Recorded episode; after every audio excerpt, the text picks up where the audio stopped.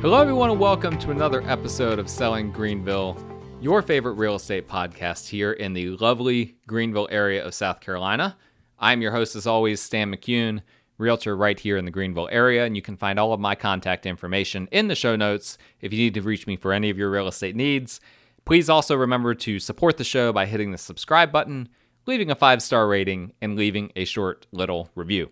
Um, I have I, I'm short and sweet on that little intro uh, because this is a day that I am recording a litany of podcasts because I'm about to enter a very crazy month where we're going to have a lot of people staying with us and we're going to have uh, potentially be moving to another house and just a lot of stuff going on. So um, I am here in August recording uh, several podcasts for basically the next month, all in one sitting. And so, yes, uh, that might result in this one being short and sweet. I have no idea.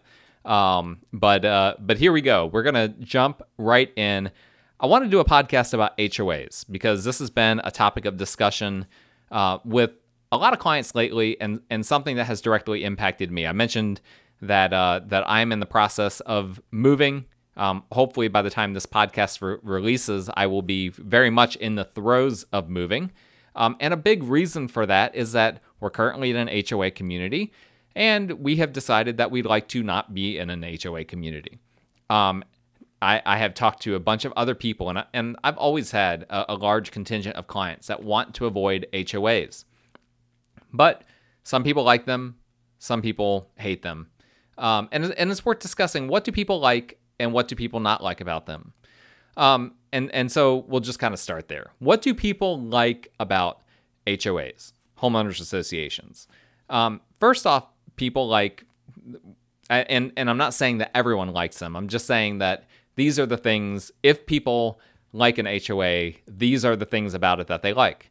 Um, really, by and large, the number one thing that people like about HOAs, the the primary thing that if people are in an HOA community, the reason why they would want to be, is that HOAs can provide amenities that would be too expensive for the individual to have to build or to add to their house. The most common one, obviously, uh, pools. You, it's very expensive to build a nice pool at your house. If you have it in a community, a community pool, that's something you know you can pay a few hundred bucks a year, and that gives you the ability to enjoy that pool in your neighborhood. Another common one, playgrounds. It's expensive to build a nice playground in your backyard. An HOA uh, a, a, subdivision by means of their HOA might be able to build a nice playground. Some HOAs have common areas, hiking trails, uh, lakes or ponds, all sorts of things like that. All of these amenities are the types of things that people are willing to uh, endure and pay for an HOA in order to have. Um, one thing that a lot of people in HOAs like is control over their neighbors, particularly when it comes to uh, the exterior um, the the exterior of a home and how the yard is used. So, uh, for instance, making sure that your neighbors keeps up with their yard that's a, a big aspect of most HOA communities. Um, being able to uh, control what type of structure someone adds, like for instance, um, if someone you know wants to put an ugly shack in the back of their yard or wants to put up an ugly fence or their fence deteriorates or they want to you know, have an RV somewhere on their lot. All of these things uh, can be controlled by the HOA. Um, I should also mention an, another control thing is the types of animals. Uh, most HOAs don't allow for certain smelly or noisy animals outside of cats or dogs and you know basic indoor you know fish birds that type of stuff um, but but even birds they will specifically outlaw poultry as as a possibility most HOAs do um, Another thing that people will like about HOAs is uh, in certain HOAs, there are lower maintenance factors. So, an HOA, you might pay into it and they might take care of the entire neighborhood's yard care. Um, in townhomes and condos, HOAs usually take care of all of the exterior maintenance of a home. Um, in retirement c- communities, um, they might even have, you know, on call nurses or on site nurses or, you know, people that cook for uh, for the residents. I mean, all sorts of, of different things that an HOA can provide value for, depending on the type of community. Um, and in, in high end communities, a lot of people don't realize this, but the high, the very high end communities in the Greenville area tend to have very expensive HOAs that that will cover things like uh, golf memberships and uh, country club memberships and um, exterior maintenance, yard maintenance, all sorts of different things like that. So these are, are some of the things that are can be attractive to people for HOA communities. But what do people not like about HOAs? Um, what what are the complaints that I typically hear about people saying I want to get out of an HOA because of this? Well, here are the complaints that I typically hear. Um, one is obviously, and probably perhaps the highest out of all of them, is that it's just an additional cost that you have no control over. Um, and and you know, typically HOAs don't go up too dramatically, but sometimes they do, and sometimes there are what we call special assessments that have to be done. Um, my parents are are in a not in Greenville, but in a different part of South Carolina, are in a uh, condo right now that has elevators, and the elevators are failing. And as a result, they're having to do a special assessment where they're having to pay thousands of dollars extra in addition to their already expensive HOA in order to fix the elevators. Um, in my community, at one point, there was some kind of a special assessment where I'm currently living um, as of me recording this podcast, not subject to change. Um, but there was some kind of a special assessment for I think the the the retention ponds had issues and needed to have a bunch of work done on them.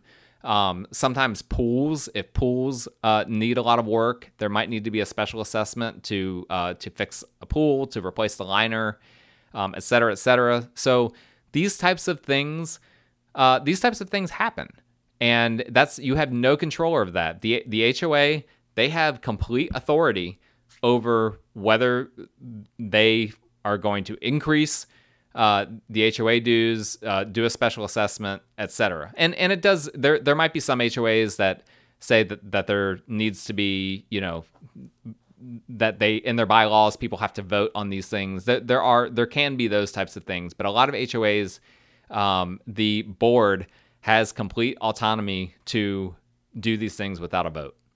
Um, speaking of boards, another c- complaint that I commonly get is that boards are either too lax or too controlling, um, and oftentimes both. Um, they'll be too lax on the things that are important to certain people, and then too controlling on other things, um, and that can be very, very frustrating. Um, in my current neighborhood, the the board tends to be uh, tends to be very controlling about what people do with their front yards. They made me cut down my my front tree recently because it was dead. Um, and I was going to get it cut down eventually because I saw that it was dead. Um, but they put me on an expedited timeline to do that. Um, but then, you know, they're not as strict on s- some other things that I would prefer for them to be stricter on. And so this is the the this dynamic that you get um, that's very, very common. I hear this over and over again. Pretty much every HOA community is like this.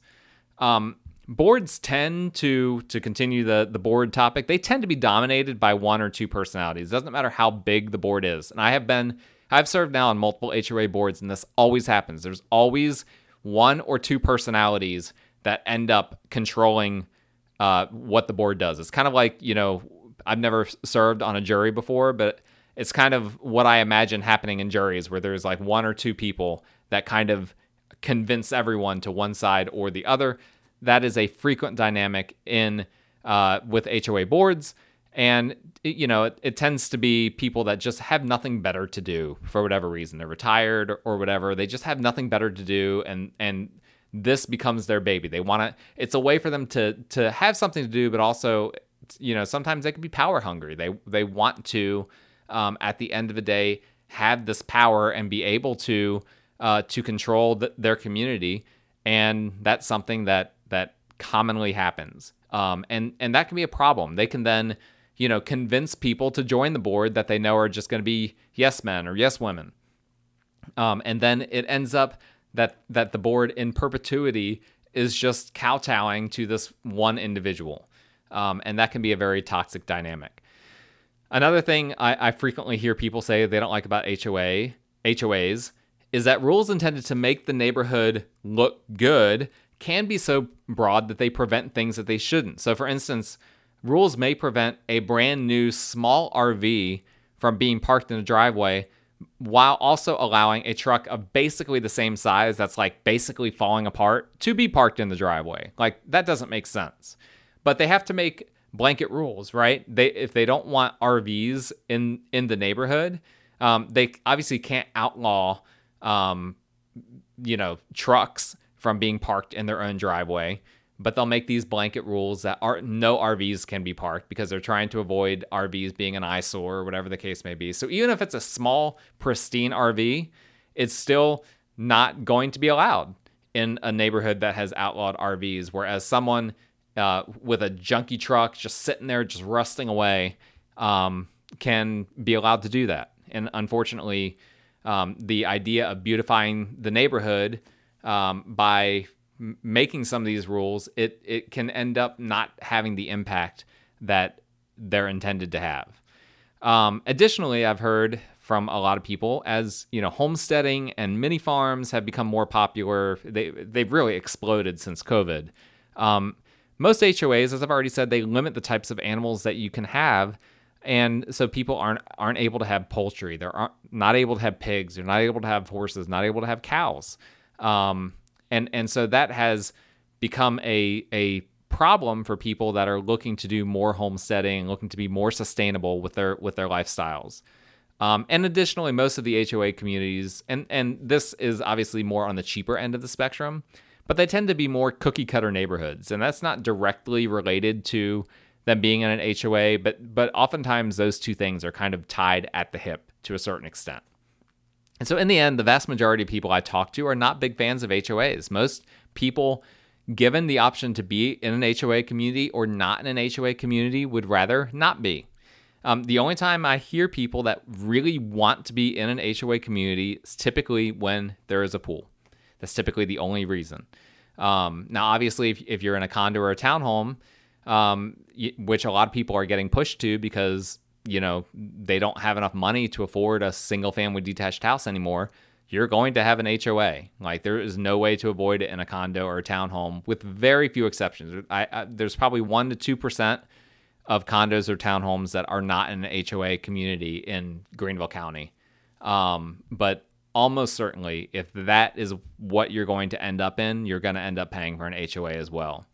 Um, and even then, um, there are some communities, you know, let's say that you're not, let's say you do find a good house that's not in an HOA, um, you and you want to be, you want to have access to a community pool. There are some communities that allow outside membership to their pools, meaning that you could live in a non HOA subdivision and still have access to a nearby pool.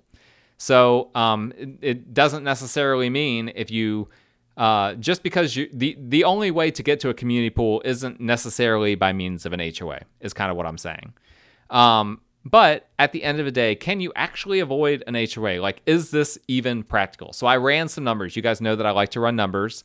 Um, and again, I'm recording this in August. I ran this data on August 17th, um, and then it's I'm releasing this podcast a lot later than that. Um, but this should be pretty pretty indicative of what the market is, regardless of of when I'm recording this or broadcasting it. Um, so I looked at total sales the past 12 months as of August 17th, um, and this was in Greenville MLS. So this includes the majority of the upstate, and I came up with 14,196 total sales. Of those 14,196 total sales, 54.18% of them were in HOAs, um, and 45.82% of them were not in HOAs. There's probably a little bit of of incorrect. There's there's a margin of error here because some realtors will enter things incorrectly, but I think that those are are roughly accurate. Now, what's interesting? So so okay. Before I go further, um, so 10% more of the houses in the upstate, basically. Uh, I guess closer to 9%, 54 versus 45%. 9% more of, of the homes in the upstate are in HOA communities than not in HOA communities. Over half of the homes, well over half the homes, are in HOA neighborhoods. So it's not easy to avoid them. Now, what are the price points at which we we tend to see HOAs versus versus non HOAs? Well, the price point that has the least amount of uh, of homes that are outside of of HOAs um, is the below two hundred thousand dollar price point. Of the below two hundred thousand dollar price point, eighty percent of them were not in HOAs, and that was basically it, this actually makes a lot of sense um, because I didn't filter out mobile homes or things like that. Those are going to be primarily in rural areas, is what is what we're looking at there. So you get out into rural areas, obviously it's not going to be HOAs. Those are typically where the cheapest houses are to be found, is when you're kind of in the middle of nowhere.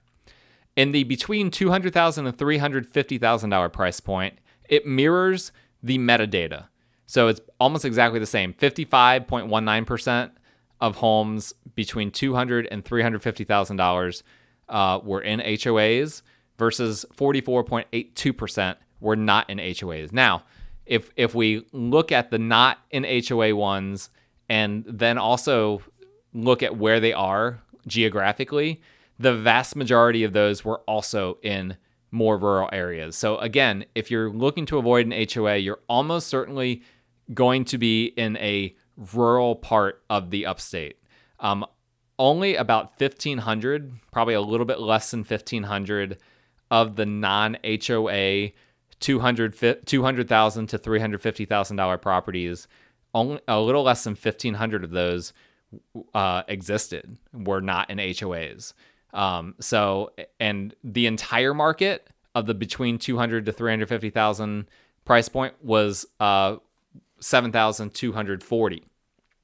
So I actually I didn't come prepared to do this math, but that comes out to roughly 20% of uh, of properties that are between 200,000 and 350,000 are in the more suburban parts of Greenville and also are not in HOAs. Um, so it's really it's really hard unless you're willing to live out in the country to get a house that is not in, in an HOA. Um, and you might think, well, what about above the $350,000 price point? No, it actually gets worse. Um, the numbers then um, become 68.32% of all properties above $350,000 that sold the past year were in an HOA, and only 31.68% were not in HOAs. And uh, and if you run this number up into the millions, these percents hold because the the a lot of the very expensive communities in Greenville have extremely restrictive HOAs. And they they do that for a reason. They want to keep the communities exclusive, and the only way they can do that is by controlling people. And the only way they can control them is by means of an HOA. Um, so Greenville has a lot of HOAs, and I mean, if if you pull out these uh, below two hundred thousand dollar properties that consist of 20 2290 of the 14196 total properties that I analyzed here, you know, all these percents uh, that that 54% that I was talking about before, that then, you know, goes up way higher. Um, that it would be probably in the 60s. I didn't do that number, but I'm guessing that you would have, you know, in the above uh, $200,000 price point, you're pretty much looking at uh, 60 to 65% of homes are in HOAs versus not in HOAs. So, um, what are my conclusions from this? Well, as I've already said, the upstate is very heavy with HOAs, particularly in the uh, in the urban and suburban areas. If you're trying to avoid an HOA and and you still want to live close to civilization, good luck. Um, now there are some options. You know, you might not be able to get near like downtown Greenville, but there are some rural areas that are near downtown Travelers Rest, near downtown Easley, near downtown Simpsonville, where you can perhaps avoid an HOA and still be close to civilization. Um, but you're you're gonna really have a hard time trying to be close to downtown Greenville and also trying to avoid an HOA. It's just it's really hard to find. Um, from my experience, there is a sizable market of people specifically looking to avoid HOAs. They will not live in an HOA for the reasons that I already outlined. And so this means there is more additional competition for non HOA houses and communities. And as a result of that, most of my clients looking to avoid HOAs um, they they find themselves in a very competitive situation going up against a lot of other very aggressive people also looking to avoid HOAs. Um, and this oftentimes means as well that they have to make sacrifices on the types of homes that they're looking for in order to avoid an HOA because there's just not as many options out there. Um, most commonly, the non HOA homes need updating, have weird floor plans, are older, um, etc. And again, they're typically in rural areas as well. Um, now, if you're if you own a home that's not in an HOA, congratulations, that is a value add for most people. That is a value add. Um, now, appraisers will not necessarily factor that in as a value add, but the market will because there are these people that are specifically looking to avoid HOAs. So that is something that, in the eyes of the market, if not the eyes of appraisers, that is something that does add value to a home. Um, so that those are my general conclusions on on HOAs. Um, generally speaking, more people uh, want to avoid an HOA than want to have them, but builders are not reflecting that. Developers are not reflecting that in terms of what they're building. Most of what has been built the past 20 to 30 years in the upstate of South Carolina has been in HOAs, Pro- uh, communities where they they have uh, an HOA and a board and bylaws and covenants and restrictions. And unfortunately, it's really hard to avoid that. But if you're looking to avoid that, I do have some great searches that I can set up in our local MLS. It's a lot easier to do in there than it is to do on realtor.com and Zillow and, and all these other websites. So please reach out to me. My contact information is in the show notes. I can set that search up for you um, and and help you to see homes that are coming on the market that aren't in HOA communities. I've done this for a bunch of my clients in the past, and we've always been able to find them something. Um, so reach out to me. My contact information is in the show notes. If you like the show, please leave a five star rating. Please subscribe to make sure you don't miss future episodes. And please, as well, leave a short little review. I would appreciate that. And I appreciate all of you guys for listening. I hope you have a great rest of your week, and we'll talk again next time.